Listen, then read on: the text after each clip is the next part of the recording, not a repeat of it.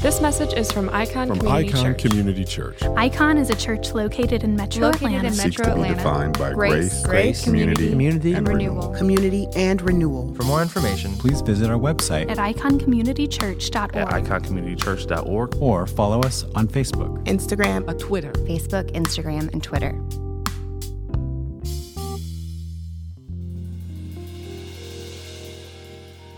How you doing, Icon community? It's great to be here with you today. Uh, what I mean by here is uh, I'm not at All Souls, but I got permission to shoot the video at my house. So welcome, welcome to the abode. Uh, I'd give you a tour, but it's probably not the right place or time. It's right place, not the best time. Um, but I'm really glad to be here with you.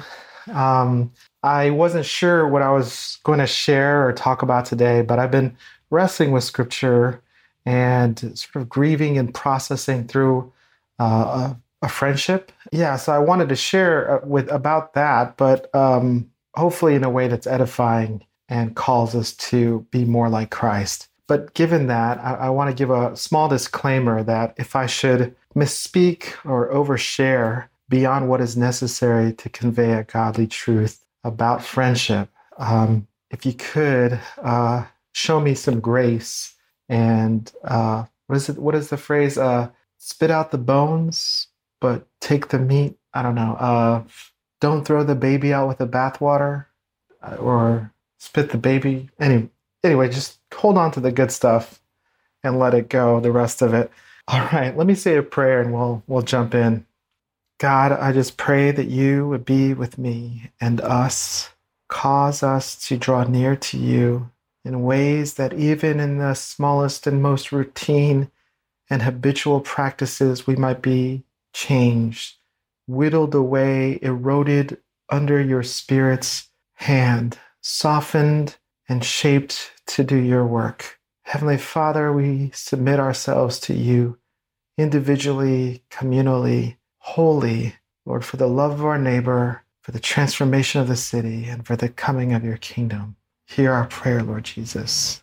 In your name we pray. Amen. So, I've been listening to a podcast called Invisibilia, where they've been talking about friendship. Uh, they actually have this whole series about it. And um, one episode started with a really fascinating observation. Um, it's it was discussing this genre of action movies that featured a pair of unlikely and unwilling partners usually a pair of cops. So, like in 1967, there was uh, In the Heat of the Night uh, with Sidney Poitier. In the 70s, you had Blazing Saddles, uh, not as serious as In the Heat of the Night. In the 80s, you had Beverly Hills Cop, uh, 48 Hours, Lethal Weapon. In the 90s, you had uh, Rush Hour. Again, not all the same level of intensity, but and then there was Training Day, right? Um, again, not all not all comedies either. Um, and there's a lot I'm forgetting. There's a number of other films, but you get the point. We've got about 60 years of where there's this common thread of this interracial pairing of of reluctant but no nonsense maverick cops who build a cross-cultural friendship by fighting crime together. And if you think about it, the whole genre is kind of an interesting statement about sort of the hope of what the power of these cross cultural friendships can, the impact that these cross cultural friendships can have. I mean, I think it was projecting out into the world that if we have diverse friendships, they're the key to making our, all of us better. That uh, our streets would be safer, our cities um, would, would be places where evil couldn't hide and justice would be served. We've got 60 years of sort of like communicating this mythology and building these narratives where uh, we would believe it. Of course, it's even see this sort of diversity of sort of coming into our, you know, flock of superheroes, right? We've got Black Panther and Shang-Chi, and it's like everybody gets their own superhero now. So the sense that justice is going to be served through diversity, and um, it seems to be the message, but it kind of makes me wonder: is it working? is is this having the impact that we thought it would? Um, I mean, in terms of box office, it's gold. I mean, but in terms of change, you know, transforming the way the world we live in, the way we think about the streets and of police officers, I'm not sure if it's helping. In fact, uh, I might say we're losing. Um, but it's a strange phenomenon, right? I mean, it's the idea and the ideal seem like good things. So why isn't it working? What's wrong? Even in our churches, um, last year I, I, I came across this article, and here's the thing it's specifically about multi ethnic churches led by African American or Asian American pastors. And the research goes to show um, that years into this project of planting multi ethnic communities, um, even though they start off, the, past, the pastors start off as pioneers, um, they often end up feeling estranged and distant from their own communities, causing them to feel more lonely and alienated. Yeah, I know it's uh, coincidence that I'm talking about this with you guys, um, but um, it's kind of crazy, you know, because we believed in this ideal. We believe that hey, we bring our gifts to the table to make uh, the diversity and the conversations that might be healing and be valuable to the greater community but we often end up losing friendships and feeling lost in the process. And I think one of the things that bothers me, I'm not, I don't, I don't know if that bothers Daryl or Jen at all. Hopefully not. Uh, what bothers me is that it makes me wonder or question if the church at large is getting it at all. I mean, it'd be one thing if we we were wrestling with it and maybe, you know, this is just a factor of me, but the research seems to show that it's kind of a broader phenomenon that uh, this estrangement, this alienation is really something that affects us all consistently. A guy by the name of Drew Hunter wrote a book on the importance of friendship uh, in the church, and he writes that friendship is the ultimate goal, the ultimate point of the kingdom of God. I mean, salvation, yes, forgiveness, yes, grace, yes, but all these things are to serve the purpose that you might be friends of God and of one another. In other words, the ultimate vision of the kingdom of heaven is for us to be a community of friends.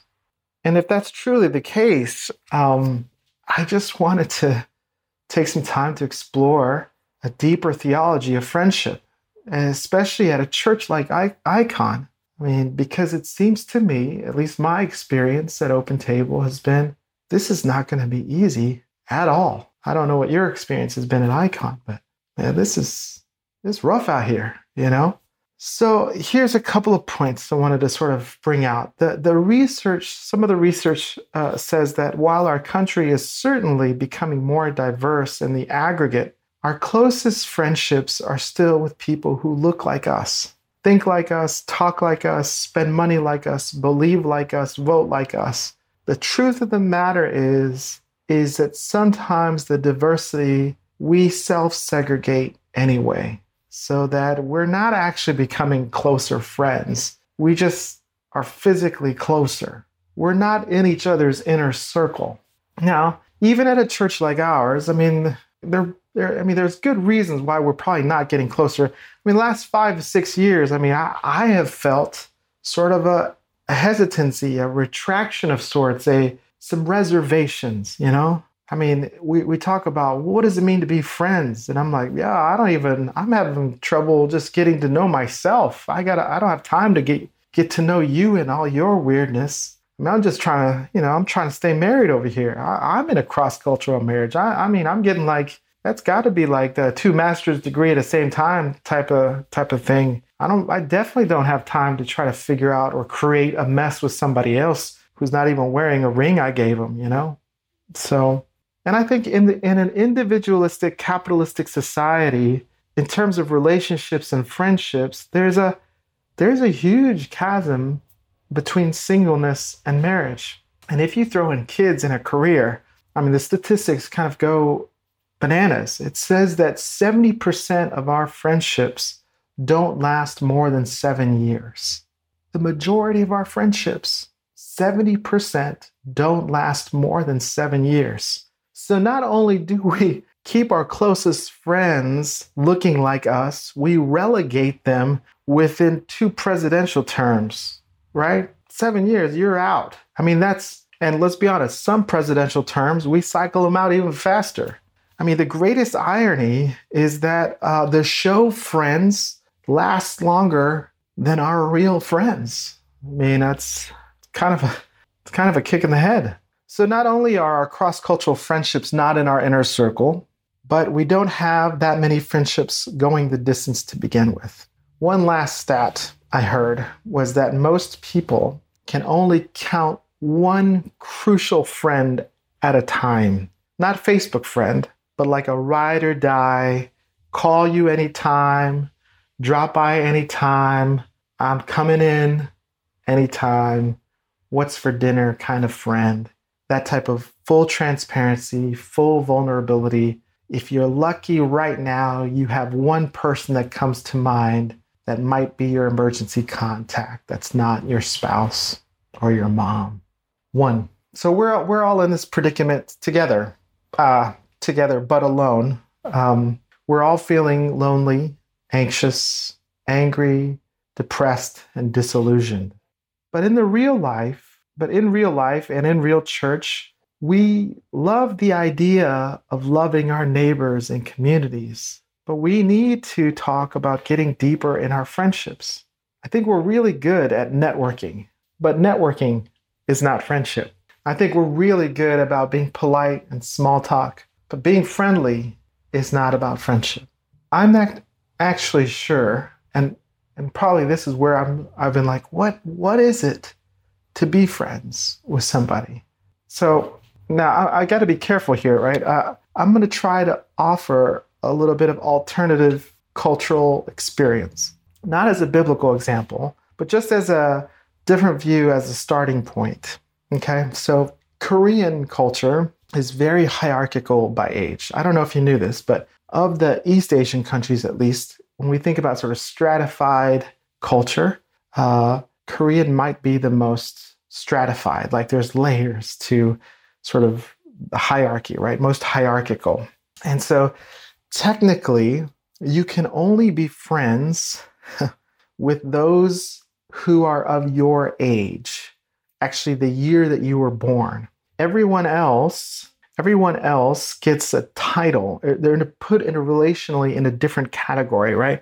Older brother, older sister, younger brother, younger sister, you know, uncles, aunties, uh, Mister, and then you know, teacher, your title. But there, uh, you grandmother. So everybody's called by a title, and only the people that were born in your same year you can call by name. So those are your sort of natural sort of friends.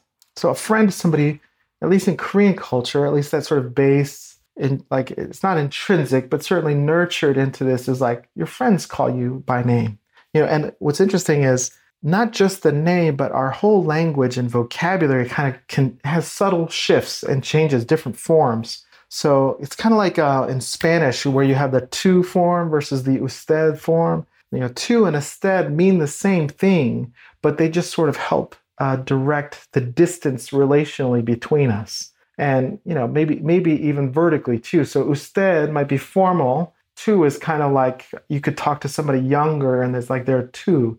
I've heard there's even a third form in Spanish called vos, V-O-S, and it means somebody in some countries. Vos, the vos uh, form is um, more intimate. So you would talk to your spouse or your lover in vos, somebody like you know you didn't know or much more casual. And tú and usted is more formal or polite. So Korean's very similar. We've got these sort of levels of conversation sort of dictate the the hierarchy and the distance emotionally. You're, you're communicating that same thing with language.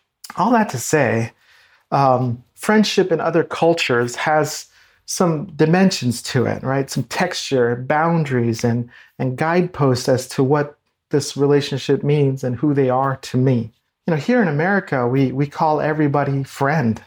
We call everybody by their name. There's no distinction. There's t- teachers, grandmothers, older, younger. Every everybody can be a friend here. And without that formal language or boundary markers, um, no honorifics or titles for anyone. We kind of kind of eschews except for like you know politicians and doctors and lawyers and that type of thing. You know, the irony is that uh, you know we have more designations for gender and sexuality than we do levels of friendship here, which kind of makes sense because here intimacy connotes sexuality, like attraction and trying to DTR this thing where we define the relationship. So it's it, I don't know if it's intentional, but marriages tend to preclude uh, friendships because that's intimacy and sort of friendship is built in, right? But that puts a lot of pressure on marriages for because your spouse is not just your spouse; they're your lover, your best friend, your cohabitant, your co-parent, and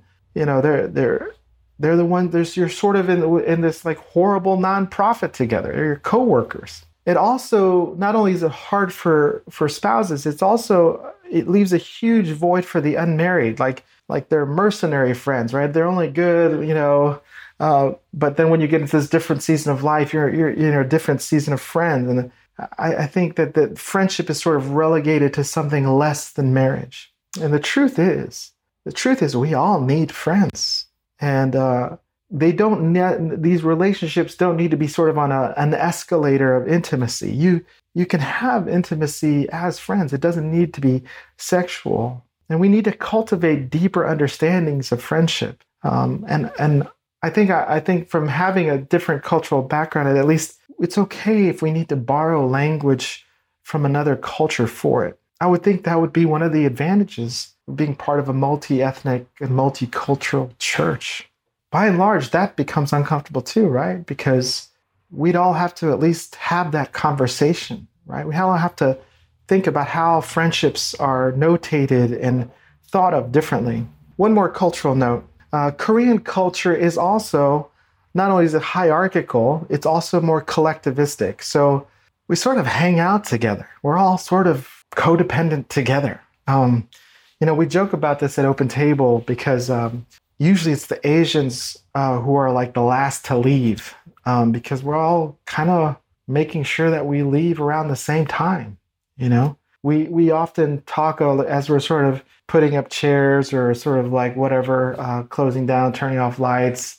Uh, we kind of talk like, hey, where do you want to eat? Where I don't know. Where do you want to eat? I, I could go for whatever. And we this becomes a long process that goes out into the parking lot, and we're talking about, we're making this decision together collectively.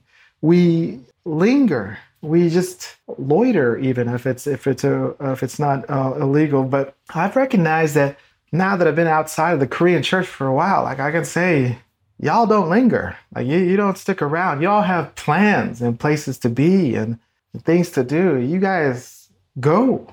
I get it. But Asians tend to linger and we make the space to wait on each other. Now, these are cultural expectations of friendship. It's it's not your fault that you have places to go and things to do. That's that's not on you. I, I understand. But but sometimes in diverse settings, the reason why our friendships don't grow is because, well, I know your expectations of friendship, but you don't know mine. And and you always get to get to be yourself, but I don't really even get a chance to show myself because I'm lingering and sometimes you've already left the room.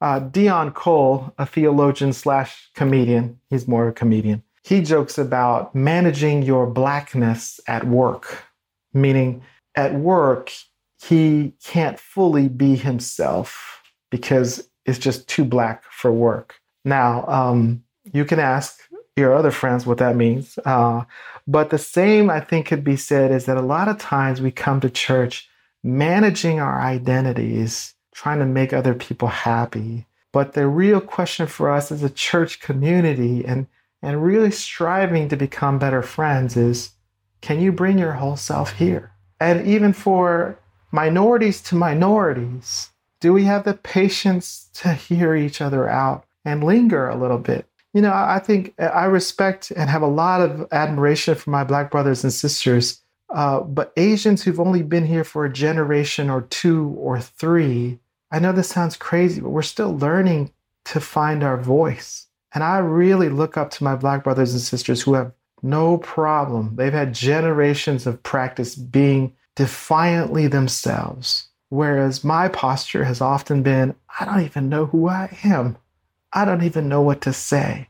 And so part of this is, especially in the church context, especially if we're going to be friends, cross cultural friends who are bringing a different vision of the world together, is to sort of coax that out and coach that out and encourage one another as part of our friendships. That means there needs to be an economy and an exchange in a friendship. And that's not easy in a culture that prioritizes independence, autonomy, and freedom and sort of a majority way of doing things. It's like it's like an operating system to a computer. Well, I actually use a different operating system at home, but I can format it to make it fit your operating system. So we'll just do it that way. One of the interesting dimensions of the New Testament, though, is how multicultural the new church was. You know, obviously, they started with Jews and Hellenists and Hellenistic Jews, but notice in Acts 2, the fellowship of believers were together. They spent a great deal amount of time together and had everything in common.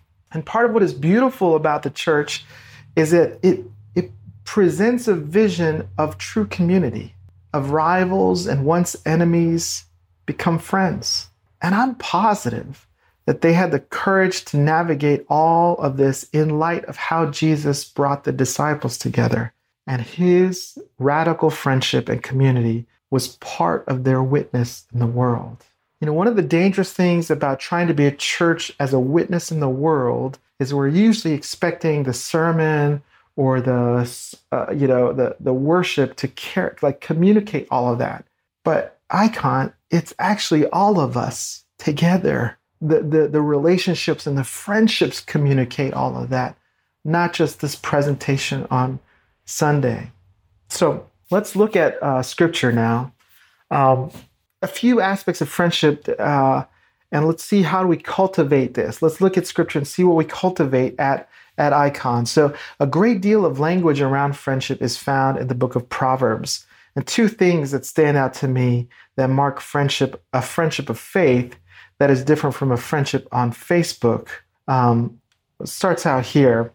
Friendships are not stratified by year of birth like they are for me in, in korean culture but they're stratified by different difficult circumstances. Proverbs 17 17 says this A friend loves at all times, but a brother is born for a time of adversity.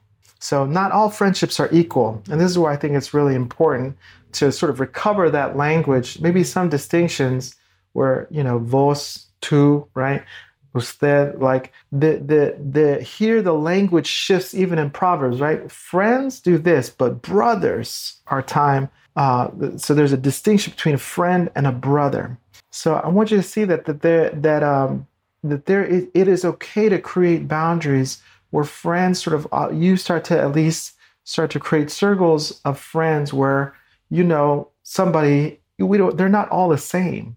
You know, some friends have been with you, have walked with you through some difficult times. Now, here's another thing. Another aspect of friendship in Proverbs is this. Chapter 27, verse 6 says, Wounds from a friend can be trusted, but an enemy multiplies kisses. Now, true friends don't just say sweet things or settle for the surface of things. In fact, as it says here, they can wound you. I mean, that, that puts a wrinkle in things, right? But these wounds can be trusted. They're trustworthy wounds. Now, if you're not careful, you will assume these wounds were meant to hurt you and not help you. But the difference between a scalpel and a knife is really just intention, not an effect. They both cut, which, as the book of Proverbs does, it, it requires us to have discernment to tell the difference if my enemy and my friend can wound me, which one is the most trustworthy wound? Which one is trying to help me?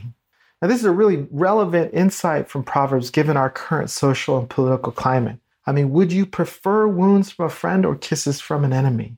Would you prefer constant positivity or a brother for a time of adversity?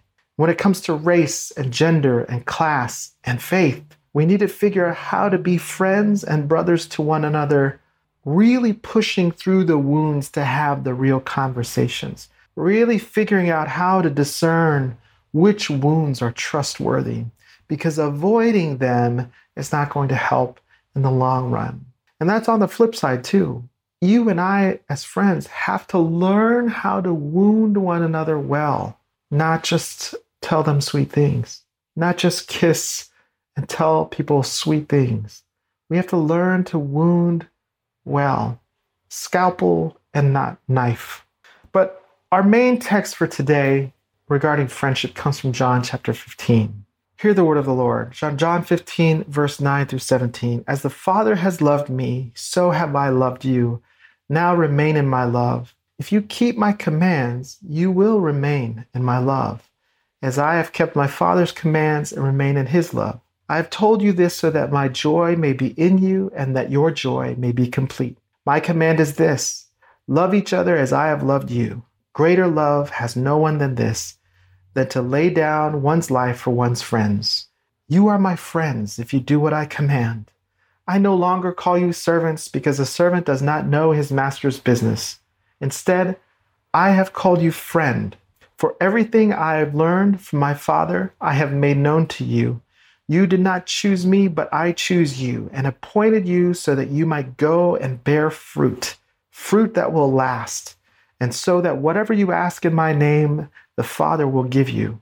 This is my command love each other. The word of the Lord. So, this is the definitive passage for Jesus' understanding of friendship.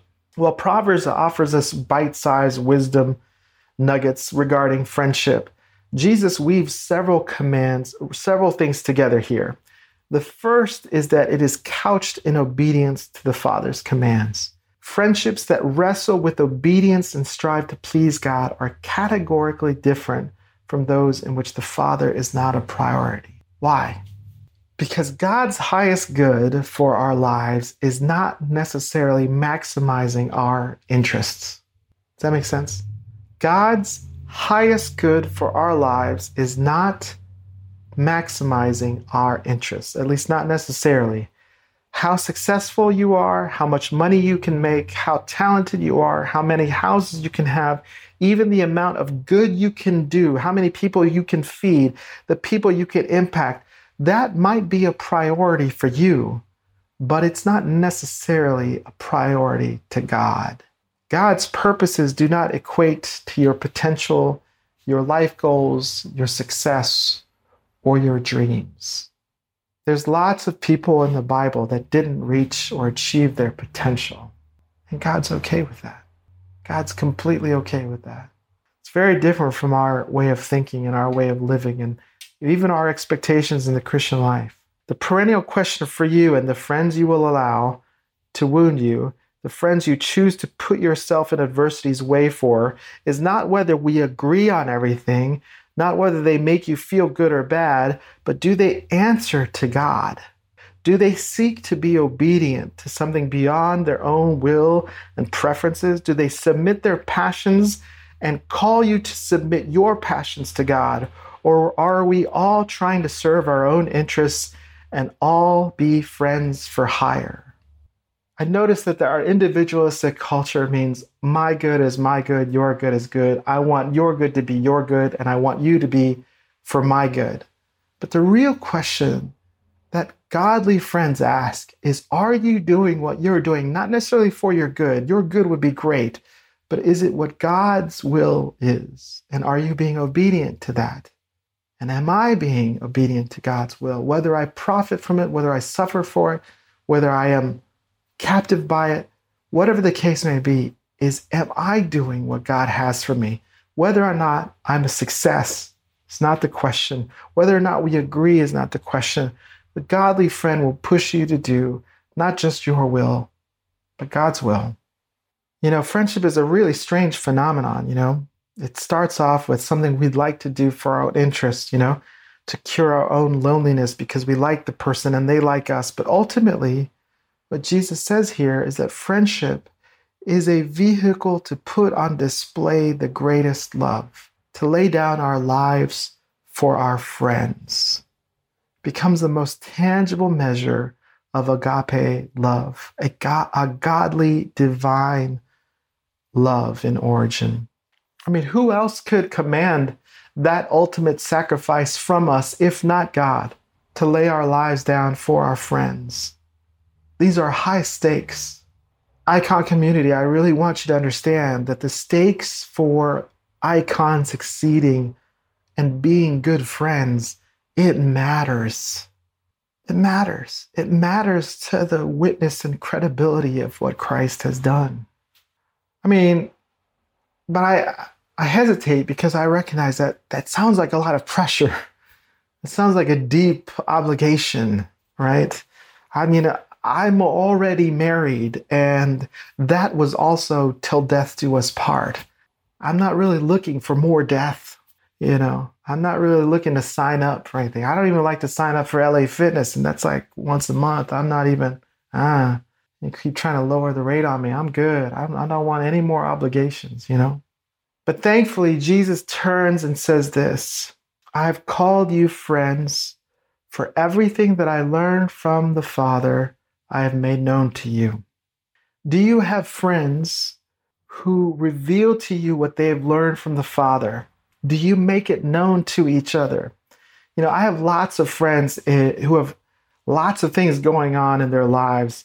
Uh, and fortunately, I, I, I get to know people from various walks of life. I know CEOs, I know doctors, lawyers, leaders, politicians, and I know other pastors. But I also know the homeless and undocumented.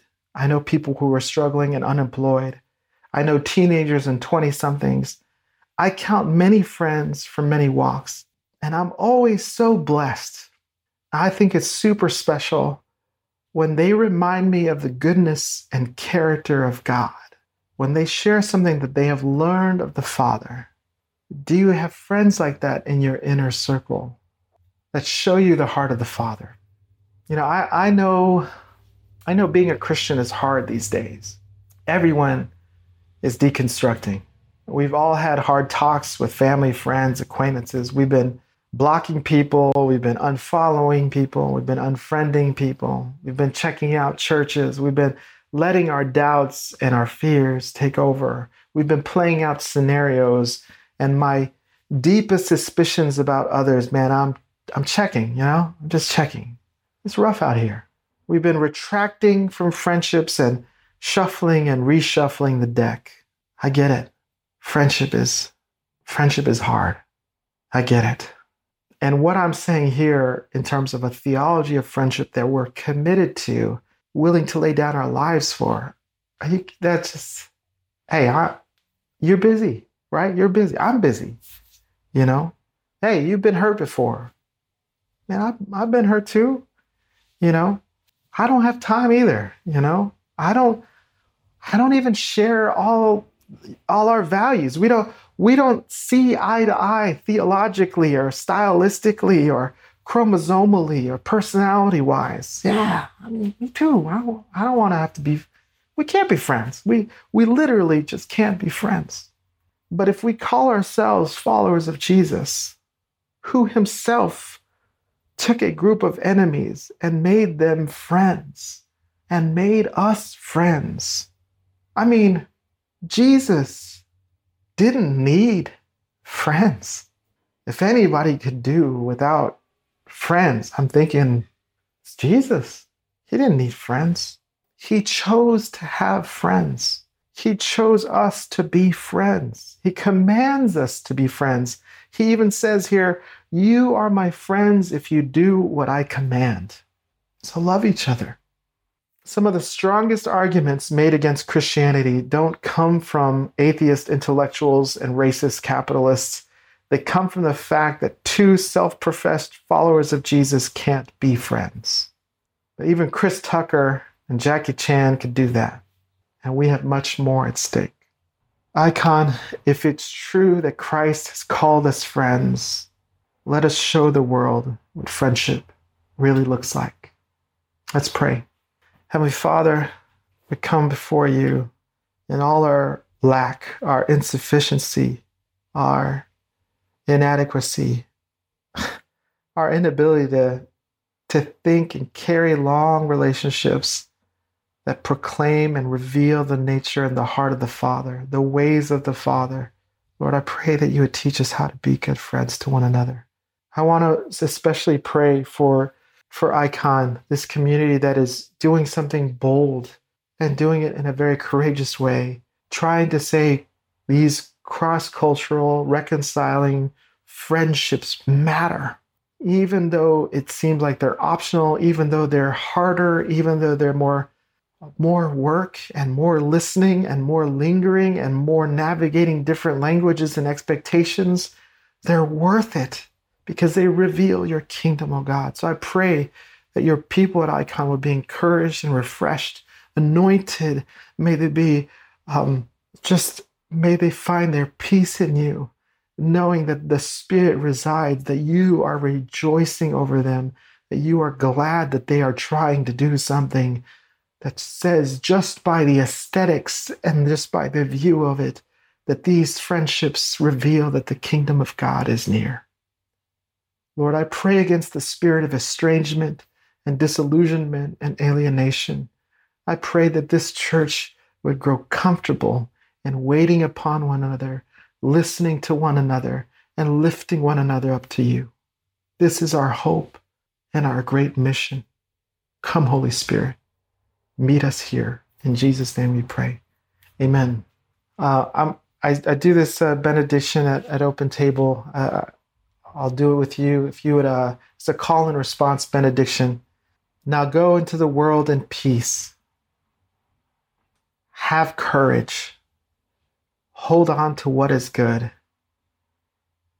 Honor all men and women. Strengthen the faint hearted. Support the weak. Help the suffering. Share the gospel Love and serve the Lord in the power of the Holy Spirit. And may the grace of our Lord Jesus Christ be with us all. Amen. Praise God from whom